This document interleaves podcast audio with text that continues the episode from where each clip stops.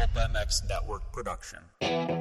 Josie's on a vacation far away. Come around and talk it over. So many things that I wanna say. You know A new view from inside the truck. X racer to racer and eye to eye. A casual look into the personalities of the sport and an experienced perspective into the action from week to week. It's Jason Thomas's Industry Seating. Presented by Pirelli Tires, Fly Racing, Blendzall Racing Motor Oil, Works Connection, Plum Creek Funding, 612 Suspension, Fast Foundry, and ProGlow.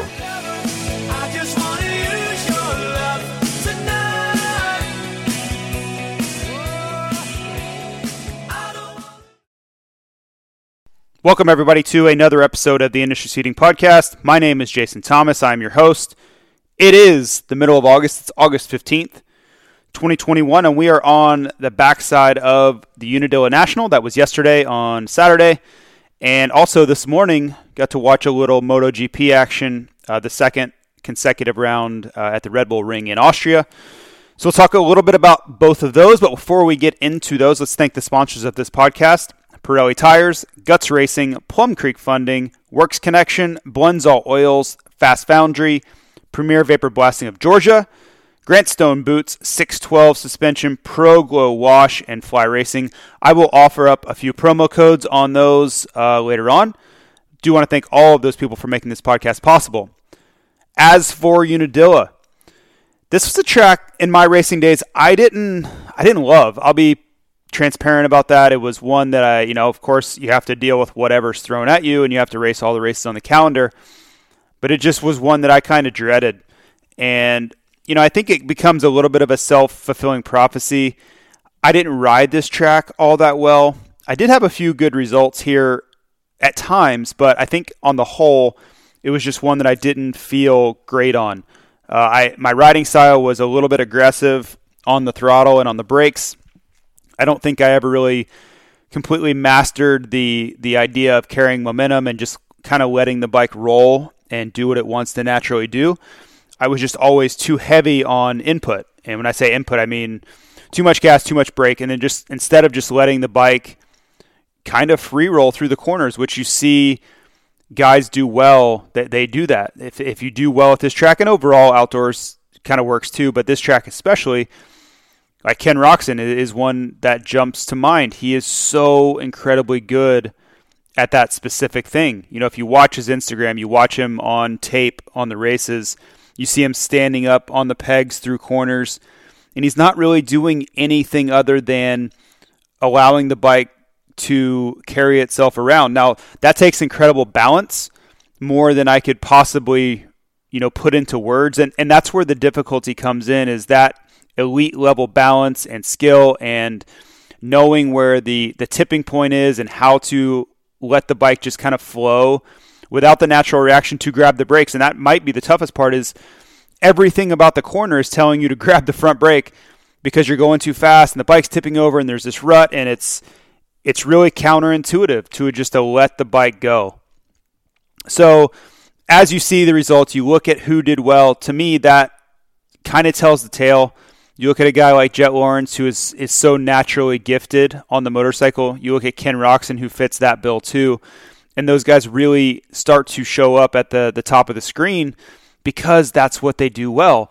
And I don't know if this is recency bias, but I kind of feel like that's why a guy like Eli Tomac wasn't quite as good yesterday, is because he is a much more aggressive racer. He wants heavy braking, heavy throttle application, and he really wants to overpower the racetrack. And you just couldn't do that yesterday. You had to take what the track was giving you. Even though it was ruddy, it's still Unadilla and it still has a hard base and the ruts all the way down straightaways don't they don't like you to override the track and they, they simply won't allow it.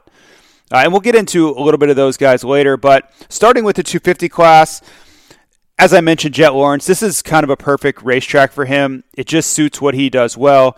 Uh, he is one of those guys in that Ken Roczen esque fashion where he just flows around the racetrack and he makes things look completely effortless when you see everybody else laboring, he's not. He just seems to find ways to go fast where a rider like myself or someone who has technique deficiencies like I do, we would really be struggling because the track just puts you under duress. It doesn't want to flow.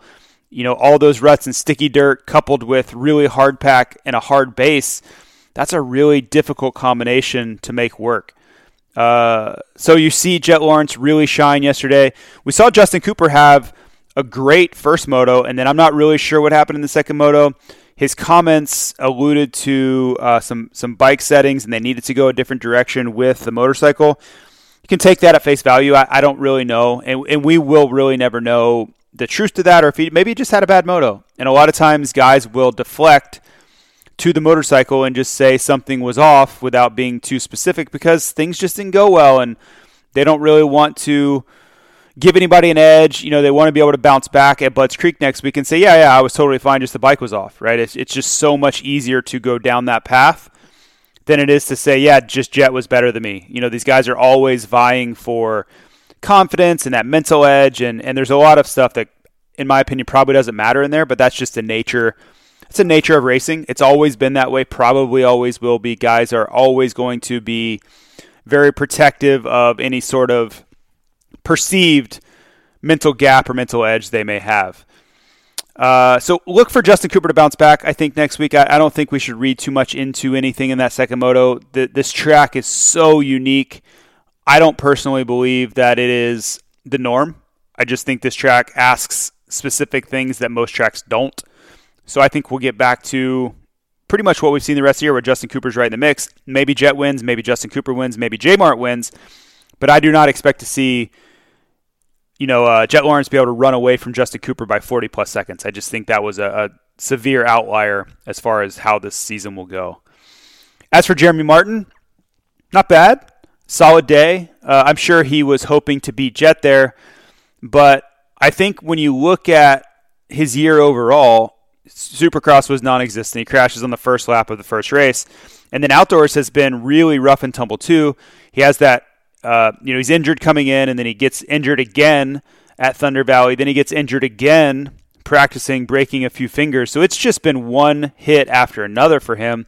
So I think for him to get a, a decent day out of it, get second overall, I think he's totally good with that. Why, why would you be bummed at all? The wins are going to be there. You know, he had just come off back to back wins at Spring Creek and at Washougal. Back set up with, with a second place finish. Uh, so he's gone 1 1 2 over the last three. That's pretty strong. And I think, you know, there are brighter days to come. I think he will continue to improve. Would not shock me at all to see him win, I don't know, let's say two out of the last four. I, I think that's uh, a reasonable expectation just from what we've seen, especially as you get into the end of the series where guys are worried about the championship. They're not going to ride as loosely and as aggressively. That's just, you know, the natural reaction for most people. And that, that really frees up Jeremy Martin to ride and take advantage of that because he's not in this championship picture, really. You know, he's 50 or 60 points out. That kind of negates any solid chance you have. So look for him to just try to rack up wins, get as many as you can. His contract secure for next year, no worries there. But I think it's great to have him back in there, and he adds some depth to this series. RJ Hampshire, decent day. He is doing what I think he needs to do, though. Of course, you want to win. We all know that. RJ wants to win. That's why he tries so hard. But the bad days for RJ had been killing him, and they hadn't all been his fault. You know, he has that chain derail at Mount Morris, which killed him. That was a brutal, brutal day because he should have won that overall, in my opinion. Second moto went terribly, but I believe he was the fastest guy at High Point that day. But these bad days have really set him out of the series, and some of them have been his fault. You know, you look at Southwick, he just crashes over and over, and that's been the real bugaboo, for lack of a better term, to his championship. But that's both indoors and out. So if he can find ways to get, you know, a fourth place on your bad day, these series will start to turn around. You know, he will be in the mix coming into the last few rounds. He won't be 40 points out of the championship wondering what went wrong and where it went wrong. He'll be in there. And when it's your day to win, by all means, go get the win. But when it's not your day and things are not going to plan, make sure that you get fourth, fifth, sixth, and you don't give up 25, 35, 40 points on that day. You just can't do that if you expect to be around at the end. So that seems pretty basic as a concept, and I don't think I'm, you know, writing any sort of strategy book. But if you look at RJ's history, maybe I am because that has been the the missing ingredient. You know, there there is such a strong uh, thesis for championships are won on your bad days. You know, Ricky Carmichael used to say that all the time, and I'm I'm a firm believer of that. You know, I don't have a lot of championship experience that goes without saying, but I do believe, and I and I've studied this and watched it, and you know, if, if I'm an expert on anything in my life, it's this. That's how these things get won. Unless you're just going to go on some insane winning streak and just win everything in sight, there are going to be days when things don't go your way. Bike breaks, you can't control that, but you can control bad starts, tipping over, unforced errors, all those things. And if you find ways to overcome the, the, the adversity that the, those bring, that's going to happen. Guys are going to crash. You're going to fall over. You're going to get a bad start. Those are really unavoidable. Those are just parts of racing. But if you can find ways to get back into the mix, a la Dylan Ferrandis this summer, the motos where he's had things go wrong, guess what? He bounces right back. He finds his way back into the top five, sometimes certainly back into the top 10. And you see what happens when you pile those up. You just rack up podium finishes. You find yourself 40 points ahead with a few rounds to go. That, that's the recipe for success. So I like the way that's trending for RJ. I like to see him not crashing if he's not going to win. You have to be willing to settle sometimes. And it seems like he's he's sorting that out a little bit. So 450 class, of course, we do our power rankings for the 450s. And again, I want everybody to understand that these are just jumping off points. Nobody really cares if your guy, your favorite rider's in fifth or in sixth or in ninth or whatever. It's irrelevant. Uh, I do try to track it based off of overall season and momentum and all those things that you know that I see. Of course, I, I try to do it correctly, but I just don't want people getting bent out of shape, especially riders that you know, because that's what happens. You know, somebody in their circle listens to this, then they get back to him and say, "Hey, dude, you're not you didn't even make the list, or you are you know you're moving backwards every single weekend," and then that rider gets pissed at me. Like, just everybody relax. It's just for entertainment. We're just trying to talk about racing. It's it's bench racing, nothing more, nothing less. If you're a rider and you're getting pissed off about my stupid opinion, then don't go go for a run or ride harder do something because I can promise you this does not matter at all. Having said all that, with all those qualifiers to keep me out of trouble, at number 10, Joey Savatgy. And man, what a missed opportunity for him. It could have been a really great day. He gets that sixth place in the first moto. It tips over. I think he gets fifth there in the first moto. Probably beats Webb. And he really needs these rides. He needs to rack up top tens because you look at the people that had tough days and or were out you know, Barcia's and those guys, and then you see Jason Anderson's coming back. That was a great day. That was a great opportunity that is now kind of left by the wayside. You know, that, that second moto crash really did him in. He gets a 20th in the second moto because his bike was uh, pretty mangled apparently after, you know, after the crash. But you just don't get those back. And uh, yeah, a little bit of a bummer. Of course, he wears fly racing, so I was, I was pulling for him.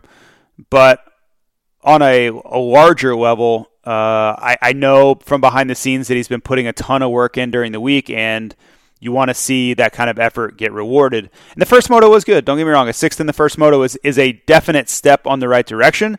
But when you're looking at the overall results, you're not going to get uh, you're not going to get that reward. So a little bit of a bummer there, but he stays inside the top ten in these meaningless power rankings. Number nine, Christian Craig. Uh, I believe last week or the week before was his first week in here. Uh, but he has certainly been deserving.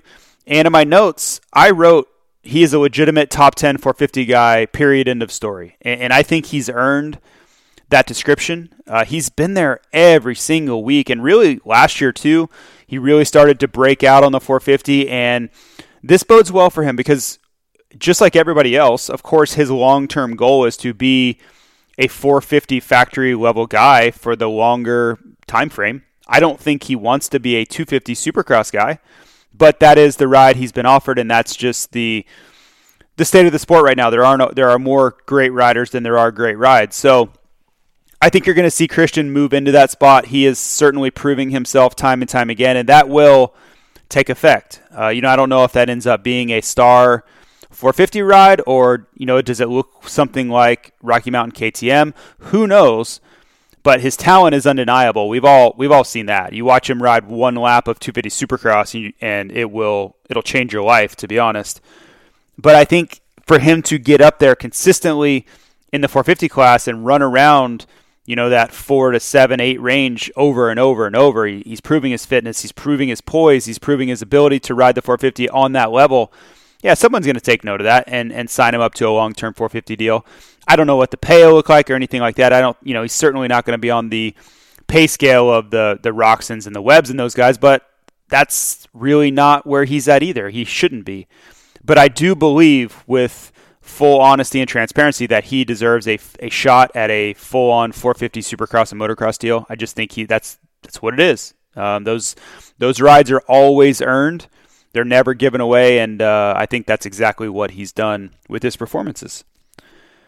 Moving up to the number, excuse me, number eight spot, Marvin Musquin, and I almost moved him higher because he he's getting better. You look at his 4-4 scores coming off of a really strong Washougal performance, and I almost moved him to seven, but I'm just going to need to see a little bit more because he's been horrific at times this year, and I I try to weigh those in these power rankings too. You know, I don't want to get so uh, victim of the moment here and not remember any of the god awful rides he had in Supercross at the beginning of the year, and then uh, of course, Thunder Valley, and oh man, there were some really bad races in there. Southwick was pretty rough as well, but certainly better lately. You know, I, I, think he's been working hard to get better, which shows just his pride and that he's not just mailing it in, even though he's had a really tough year. So I have him at eight, and I think this is just him being back to the Marvin Musquin that we have come to expect. So he adds depth, he adds excitement to the series and 4 4 is probably about where we would think. You know, he could be a little bit higher than that on a good day, and if a bad day, a little bit worse. But he that's probably about where he fits in right now as you know a fourth to fifth place guy. At number seven is Aaron Plessinger, and holy hell, what a crash he had in that first moto! And much to my dismay, he was on my fantasy team and looking great. I still, 24 hours later, have no idea what the hell he did. I just don't get that crash. I don't think I've ever seen anything like it. You know, like uh, Ryan Villopoto in 2015 at Trentino, maybe kind of sort of like that, but I don't know. It looked like his throttle stuck wide open when he landed, which I don't know why that would happen either with fuel injection and the you know that doesn't really happen these days. I don't know, man. I, I I'm just going to kind of leave it up to you guys to to figure it out until we get more information. I would assume we'll get some answers this week. You know, people will reach out to AP and ask and see what he remembers, and they can check the data on the bike. We'll see if they actually tell us anything. But, you know, normally I like to have some sort of theory as to what happened just because I've seen many of these scenarios occur before. You know, racing is a very repetitive thing, and you see the same type crashes and the same type incident incidents occur over and over so you can draw an experience a little bit, but I don't know what the hell to do with that one unless the throttle stuck. If the throttle stuck, then maybe I'm onto something. That would be my only possible guess. I just don't know, understand why a throttle would stick there. Justin Barcia is up to number six, and it's a bummer he missed the race. I think he'll be back sooner rather than later. Maybe Ironman, maybe races the last two, but I don't think he'll call it a series because I think he will want to uh, remain on that Motocross of Nations list. Um, I believe he has already been asked and already accepted to do that, and I don't think he will want to lose that designation, which would push me to believe that he'll come back and race at least the last two. Maybe he shows up uh, for Ironman as well. I heard that his crash and uh, concussion was pretty ugly, which is a bummer. You hate to see guys suffer any sort of brain trauma, brain injury, you know, which a concussion is a brain injury. Uh, but just wishing the best for Justin Barcia that he can get back and uh, yeah, show up and race. Um, you know, these guys are all competitors, and whether it's your favorite rider or not, doesn't matter. You don't want to see guys get hurt, especially something as serious as concussions can be. And, and we know so much more about the long term effects of concussions. Just kind of wishing him all the best right now. At number five, I have Cooper Webb. And, you know, Webb's just been kind of blah all summer, and I think he would probably agree with that. You know, you, he came off just such an impressive Supercross series. You know, his stamp he put on the field at Salt Lake was uh, it's just something I won't forget for a very long time. I kind of sat there with my jaw dropped because he had all the pressure in the world, and he went out there and just showed everybody what time it was. Just laid the freaking smackdown on all of, of those guys when he had every reason in the world to just chill. And that shows you what type of competitor that Cooper Webb is mentally. He wanted to dominate those guys and leave no doubt in their mind who the man was. That's just who he is. And you can see that it, it oozes out in his interviews, and that's just his personality. So it has to be driving him insane here to be running around, you know, in the fifth place spot or worse. That's really what it's been all season is fifth or worse. And I don't think he's having any fun doing that. You know, I, I know he's working hard. I talk to people that are around him, and he's putting in the effort. I just don't think, you know, whether it's the motorcycle isn't as ideal for outdoor as it is for supercross, or if it's his lack of preparation at the beginning of the series. It's probably a combination of both, if I had to guess. I think the bike is just more suited for uh, for supercross than motocross. And when I say that, I think there are going to be some people out there that go, but but but look at MXGP. But everybody has to keep in mind that MXGP they can do whatever they want to the bike. They can run different frames week to week. If it's a sand track, they can run a longer frame. They can do anything they want to manipulate that motorcycle to make it work better conditionally and situationally. For, for uh, Lucas Oil Promotocross, they can't make any frame changes at all. So they are stuck with whatever production the production frame is. And if that production frame is more suited to tight confines, quick turning, agility, that's great for supercross. But for motocross, we don't really know what what they might be dealing with. You know, maybe it's not quite as stable. Maybe it doesn't handle really fast, rough sections quite as well. You know, it's more, when I say it's more suited towards supercross, that's what I mean. And I don't know, I'm completely speculating, but I'm just trying to find any sort of reason as to why guys, especially, you know, Cooper and then Marvin at the end of the series too, they were so dominant at supercross and then they really haven't been able to find that same level outdoors really at all. It's really been a struggle from the get go. They've had flashes of brilliance here and there, but on the by and large scale, it's been nothing nothing like Supercross went for either one of them. And and Marvin, I, I have to qualify that a little bit. Marvin had flashes of brilliance early, and then he was really strong late. But I mean, there's no denying it with uh, with Cooper Webb. Chase Sexton, he's finally here we've been waiting all year. You know, Washougal was the breakout, and then if it wasn't for a huge crash right off the start of the second moto at Unadilla, we may have seen him get the overall. I don't personally think he was going to beat Ken Roczen in that first moto, but you see how strong he was in the second moto, and he kept Roczen in sight the entire time. Who knows? I don't want to completely discount it because he was great. I mean, Chase Sexton was riding incredibly well, and that's two races in a row where he's really – kind of found his stride here. So I don't think we're going to get away from that. I think you're just going to see more of Chase Sexton at the front.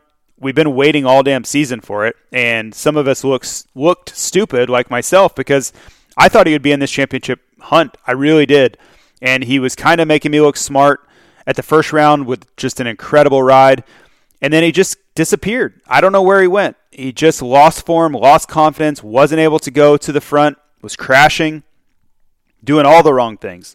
But here we are, uh, August, with a few rounds to go, and he, he seems to be back. We're going into some tracks that he rides really well. Budds, I don't know. I, I won't claim that one, but Ironman is, is a home race for him. He should do well.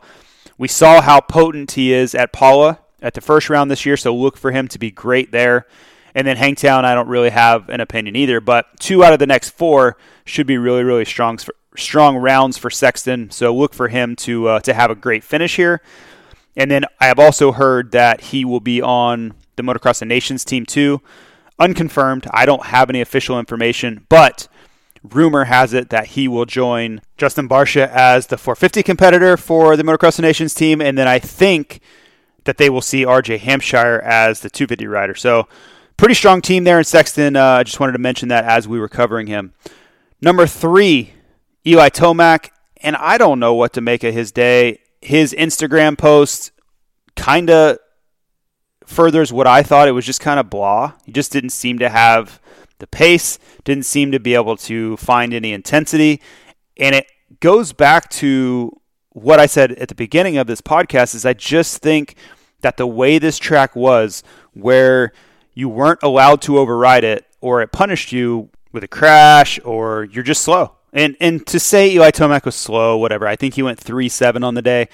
I know that's not slow, but you're talking about talking about Eli Tomac here. So three seven is not a great day for him, and to watch the guys in front of him just ride away from him, I think is is really where you get kind of the blah feeling. That doesn't happen to him very often, and we've seen it happen more often than we're ever used to in the last year and a half. So maybe he's kind of losing a little bit of that edge that he's had for the last few years. I think that's a fair statement to make. But it was pretty evident yesterday he just wasn't feeling it, and my notes just kind of say just like a eh, just was that kind of day. Not horrible but not good. Not anything that he would be proud of, I don't believe. Number two, Ken Roczen. That was ridiculous. Absolutely ridiculous day. You know, the first moto just just crushes everybody. Second moto, Chase Sexton absolutely kept him honest. Incredible ride from Sexton, as we talked about. But I think Kenny just proved that when the track is the most technical and the most difficult and, and asks the most of you. And I don't mean weather conditions when I say that. I don't think that really works for Kenny. I mean when the track asks the most of you. It tests every skill that you have. High traction, low traction. You need to you know let the bike be work in its most natural form. You can't override it. You can't be too aggressive. Those are all the things that Kenny shines, and he just is so incredibly talented that he can go fast when most people can't. He, he just has this innate ability that is, in my opinion, God given. He's always been able to do it. It's not anything that he just like he practices this more than everybody else. No, it's it's not that. It's it's talent, pure and simple. It's talent. And you know the weather was good for him. It wasn't crazy hot. You know it wasn't anything that would ask too much on a physical fitness side. Even though Kenny's fit, we just know that he's body is challenged. He's he's been through a lot, surgeries and all kinds of things, immune systems suppressed, and lots of things he has to face that other people don't. But on a day like that, I think it was just the perfect scenario for Kenny incredibly difficult ruddy track and then really nice conditions that allow him to ride his hardest for 70 minutes. And you see what happens. He goes 1-1 I don't want to say easily. That's that's not fair cuz I know he was working really hard but I'll be damned if it didn't look easy. Everybody that was watching him like why does it why does this look so effortless for him compared to when everyone else? And and I made that comparison to Jett Lawrence but because I feel like they're so similar in what they do well. You know, when when everybody else is scratching their head trying to figure out how to go fast through a certain section and how to keep their balance, those guys are looking around going, "What's so hard about that?" And that's just that's just the incredible talent, skill, and ability that riders like that have. And they're they are not common. This is not something you see all the time. And you know this this conversation with Daniel Blair about generational talent and all that. I do think it's fair to say that it's not common to see guys that exceed their peers in certain areas, and I think Jett does that, and I think Roczen does that. It just doesn't show up everywhere. And I and I'll make some comments about what we'll see down the stretch here. There are days though, like yesterday, on tracks like yesterday, where a rider like that will make everyone else look silly, and both Kenny and Jett were able to do that. Number one, though, your series points leader by 39 points is still Dylan Ferrandis. And I thought it was pretty cool for him to be so transparent on the podium uh, after the first moto and just say, yeah, no one's beating Kenny. Like, it's not going to happen. He's too good, too fast. You know, this, this track works for everything that he does well, similar to the points that I've been making.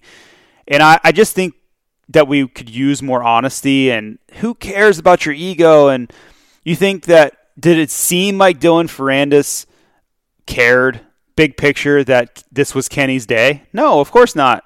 You're better off just understanding the situation, realizing that this is the perfect scenario for Kenny, and it's one day out of 12. And guess what? Kenny's had some awful days. Washougal was terrible for Kenny. And that's what happens when you have awful days. You give away a ton of points, and then you find yourself a bunch of points back from the leader. So I don't think Dylan was really stressing at all. I think he just knew what the situation was. He was going to make the most of his day, rack up a bunch of points, and he's going to put a ton of pressure on everybody else all the way down the stretch because they have to be perfect.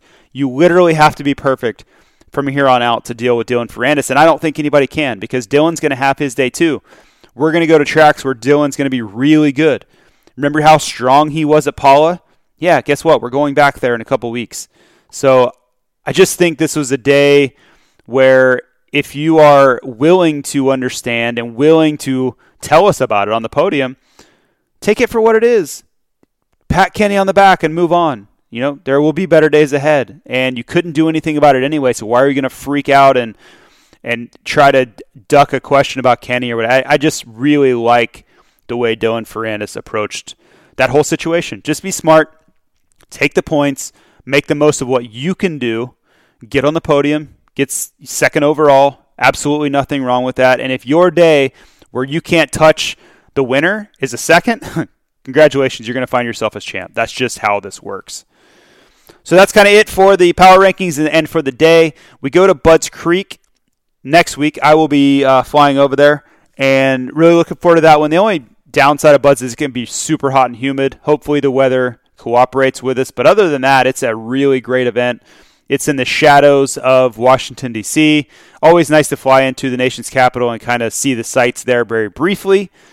Uh, but I'm, I'm looking forward to getting back to the races for a day and, uh, yeah, have a little bit more up and personal look at what's going on and get some scoops, talk to, uh, talk to the people that are there, find out if there's any silly season information going on. But uh, yeah, it was nice to be home this weekend. But I'll be looking forward to get back to the races after. That'll be a full month off, so should be good times. Now, as for what to expect from Budds Creek, this track rewards aggression. Uh, there's a lot of traction, and you can really let it rip. You know, there are off cambers, which is a little counter- counterintuitive to what I said, but I think that the dirt really works for high aggression, high intensity, and really attacking the track. I know it did for me. It was always a, a race that I look forward to because I could really, I feel like I could ride the track as hard as possible, and it rewarded that. I keep saying rewarded, but I don't know another uh, synonym to use there.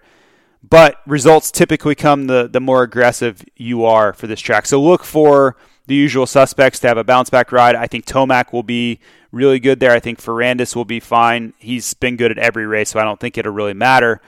Uh, but I, I think a guy like Cooper Webb could have a better day. And, you know, this track is close to where he grew up. You know, he's from North Carolina. Maryland's not too far away. And the dirt is incredibly similar. And that's the most important aspect is that a rider like Webb who wants to be a throttle jockey on the track, this Budds Creek track likes that. It will work with you, and you'll be smiling if you attack the track like Cooper Webb wants to. So, with the starts Webb's been getting, look for him to maybe have a better day. Look for him maybe to be in that podium conversation where he hasn't been able to really all season. So that's my my one and only prediction uh, for next weekend is is I think that Cooper Webb could have kind of a breakout day. Now I don't think he's going to win. I think that's asking too much, but I just think him being on or near the podium may be that step forward that he makes. As for your promo codes from our sponsors, you can go to JT20, use JT21 on worksconnection.com at checkout. That'll save you some money. ProGlow has Moto15 as their, their code. If you reach out to 612 Suspension, if you mention the podcast, they will give you a discount. Same goes for Premier Vapor Blasting of Georgia. Mention the podcast, you will get a discount go to Guts Racing and check out that RJ wide wing seat. I would bet if you talk to them, I know they do a promo code for the Pulp MX shows. I would bet if you contacted them, they would uh, they would help you out. I can't guarantee it. Maybe I'm putting my foot in my mouth, but I have a feeling that uh, yeah, they they are very customer friendly over there as well. Reach out to Plum Creek Funding if you're looking to get a refi. Rates went back down a little bit last week. That's nice. Still have an opportunity there, but this ain't going to last forever. I'm just telling you right now, the Federal Reserve is there's more and more chatter about tapering their bond purchases. That's the first step. The second step will be to raise interest rates. We still have time. We definitely have time. It's not going to happen even in the next month or two, but you need to be looking at your options. Are you going to buy something? Are you going to refi? Are you going to do anything in the real estate space? You only have a limited amount of time to get the most out of it. I'm going to say six months to a year at the most before you start to lose out on the opportunities that, that are there. Of course, you'll be able to, you can still buy anything or refi at any time. I'm just saying for the best opportunity that we've seen in a decade and maybe will for another decade uh, is right now. So reach out to Plum Creek Funding, Zach Morris, 720 212 4685 for more information there. Pirelli Tires, you saw those amateurs just killing it on Pirelli Tires at Loretta's. They introduced that new Mini MX32 midsoft, so that was a, a great coup for them for especially for the mini bikes. But on the starts, man, those Pirelli tires are incredibly tough to beat, and they had a really successful week. And you're seeing them continue their winning ways at MXGP2, and then you see a lot of the privateers at Lucas Oil Pro Motocross having a ton of success, and that's not it's not an accident. I've used Pirelli tires for a long time, and uh, there's a reason why most privateers go immediately to Pirelli. Last but not least, Blendzall Oils. Check out that new Ultra TPI. You see Michael Lessie posting about Blendzall. You see them on the MX Vice podcast. You see them all over. They're sponsoring a ton of podcasts. I believe they are working with Pulp MX 2 on one of their podcasts. But Blendzall Oils is trying to reintroduce themselves to the moto community after a long time off. They were uh, purchased by a gentleman named, named David Schloss, and he is very passionate about racing. He wants to get back into uh, the public view and the public eye. And a lot of people just kind of forgot about Blendzall, and that's the key here is to is to try to bring that back. So go to blendzall.com, go to at blendzall, and find out all of the the great products that they've had that maybe you never knew about or maybe you forgot about. It's probably something that your dad used, your granddad used, um, that maybe you just haven't really had an opportunity to try, and, and I would uh, implore you to do so. Grandstone Boots, go to at Grandstone Boot on Instagram and grandstoneboots.com. I think you're going to like what you see there. I know that you you know you probably don't want to wear grandstone boots to the track. I get it, but a lot of us we all have you know a lot of us have office jobs and you want to go out on the weekends, go to nice dinners. That's a great opportunity to wear a pair of grandstone boots. Last but not least, fly racing. Check out the 2022 line, flyracing.com. We have our national sales meeting in town this week. Uh, so that's going to be a really busy week for me before I head off to Budds Creek. Exciting week though because we get to see our entire rep force here in town. We have a ton of vendors. You know, all the companies that Western Power Sports distributes are all here. Uh, but it should be good times. I, am looking forward to it. It's a lot of work on our end, a lot of preparation, but we have a really strong message for our reps that they can go out and share with the world.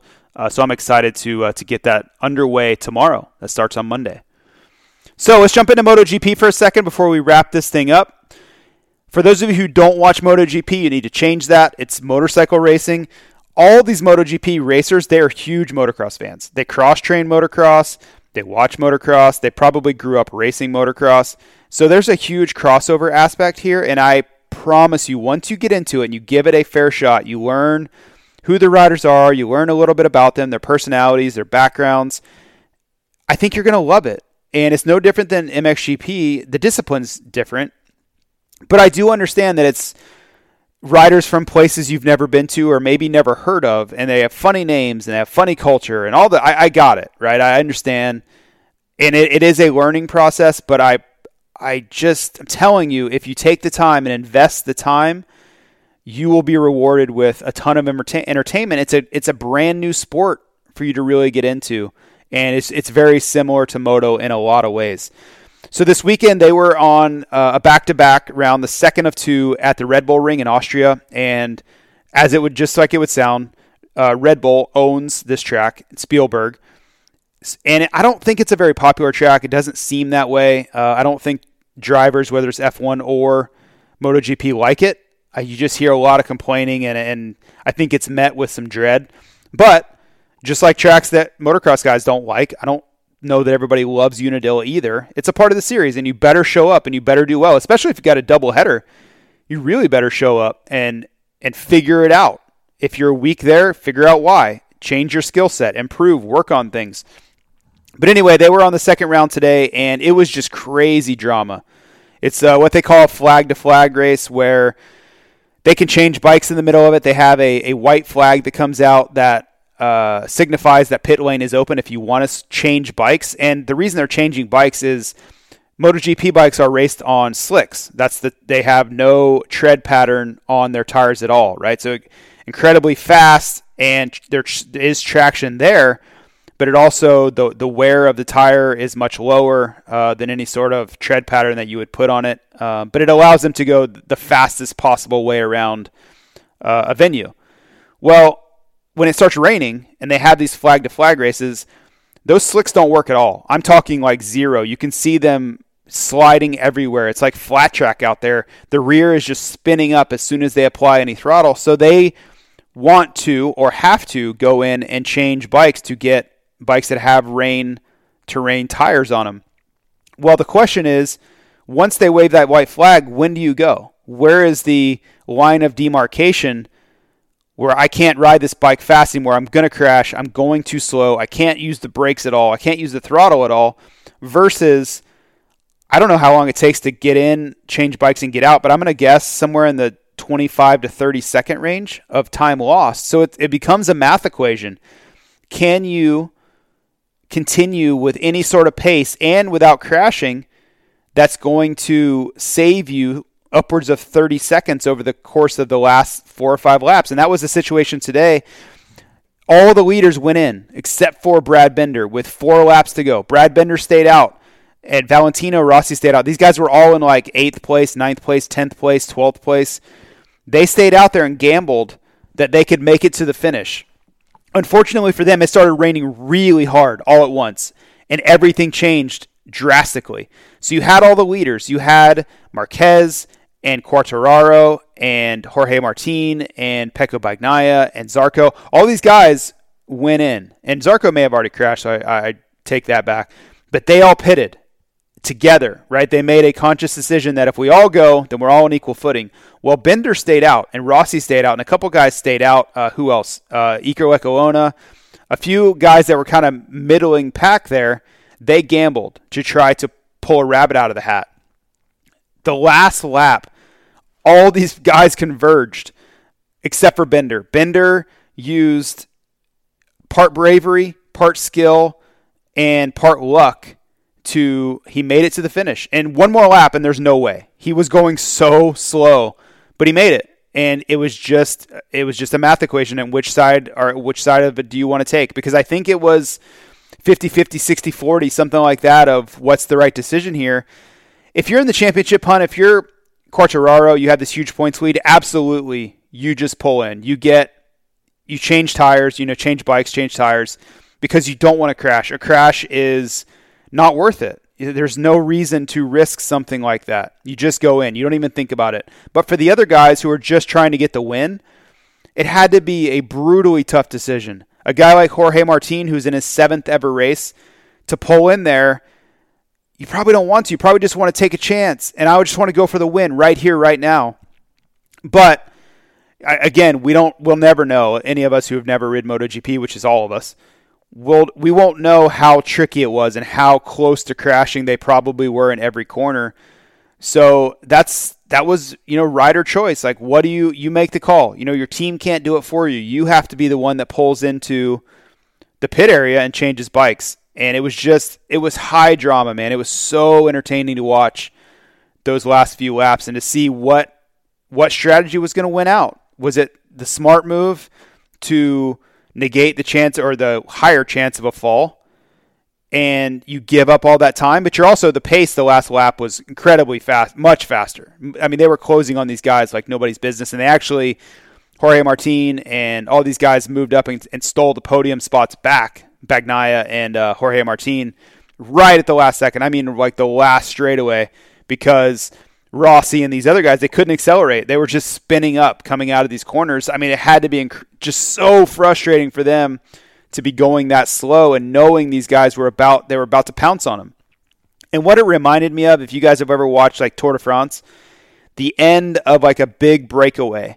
If you have these guys that have been out by themselves off the front for hours and they've just been expanding expending so much energy and then you have the peloton that is just coming and they're coming and they're coming and they're like it reminds me of Ace Ventura a little bit, but it's like Cujo. Like they're closing in, and there's nothing you can do about it. It's a race against time, and it's a race against how much distance is left. It's not a matter of if they're going to catch you, as if can you get to the finish line before they do. And for most of them, except for Bender, they weren't able to. And it's same in the Peloton. The Peloton typically catch, catches those breakaways right at the end, and it's just high drama. It was very similar to that. And uh, yeah, if you were ever wanting a race to really drag you into MotoGP and to develop any sort of enthusiasm and passion for it, that's a good one because it had a lot of different guys at the front. So you're going to kind of see all the names. You're going to see a flag to flag race, which never really happens. It's super rare. Uh, you're going to see crashes. You're going to see lead changes, uh, and you're going to see some of the most dramatic uh, last few laps that you'll ever see. So I loved it. I thought it was in, just an insane day. Um, you know, Fabio, to me, he has this title wrapped up. You know, he, he ekes out a seventh after a really strong beginning to the race, and I think for him, it's just staying out of trouble. You know, second place, Johan Zarco in the in the championship crashes out, makes life even more easy for him. And I just think he's doing all the right things. He's making all the right decisions taking risk when he should, avoiding risk when he shouldn't. Uh, but just an incredible season so far for Fabio. Uh, we talked about Bender a little bit, Jorge Martin. I mean, the guy is incredible. I mean, seventh race, pretty strong. He, he races well in the rain. He races well in the dry. Um, he is not scared. So I think we're going to see some big crashes down the road from him because you can't take risk all the time without paying a price for it. But I'll be damned if he isn't entertaining.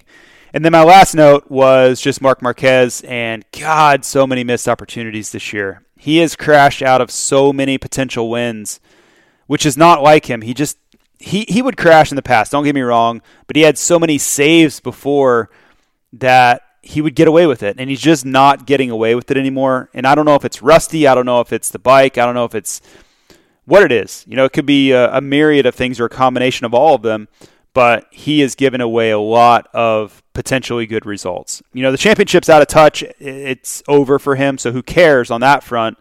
But I'm a Marquez fan in full transparency, and uh, yeah, I, I, yelled at the TV when he crashed yet again this weekend. So thank you everybody for listening. I uh, I enjoyed this podcast. Um, you know, Unadilla wasn't the most exciting race I've ever watched, but MotoGP damn sure was. So got my fill of, of drama for the weekend, and uh, yeah, looking forward to Budds Creek next week. Thanks again. Talk to you soon. See ya.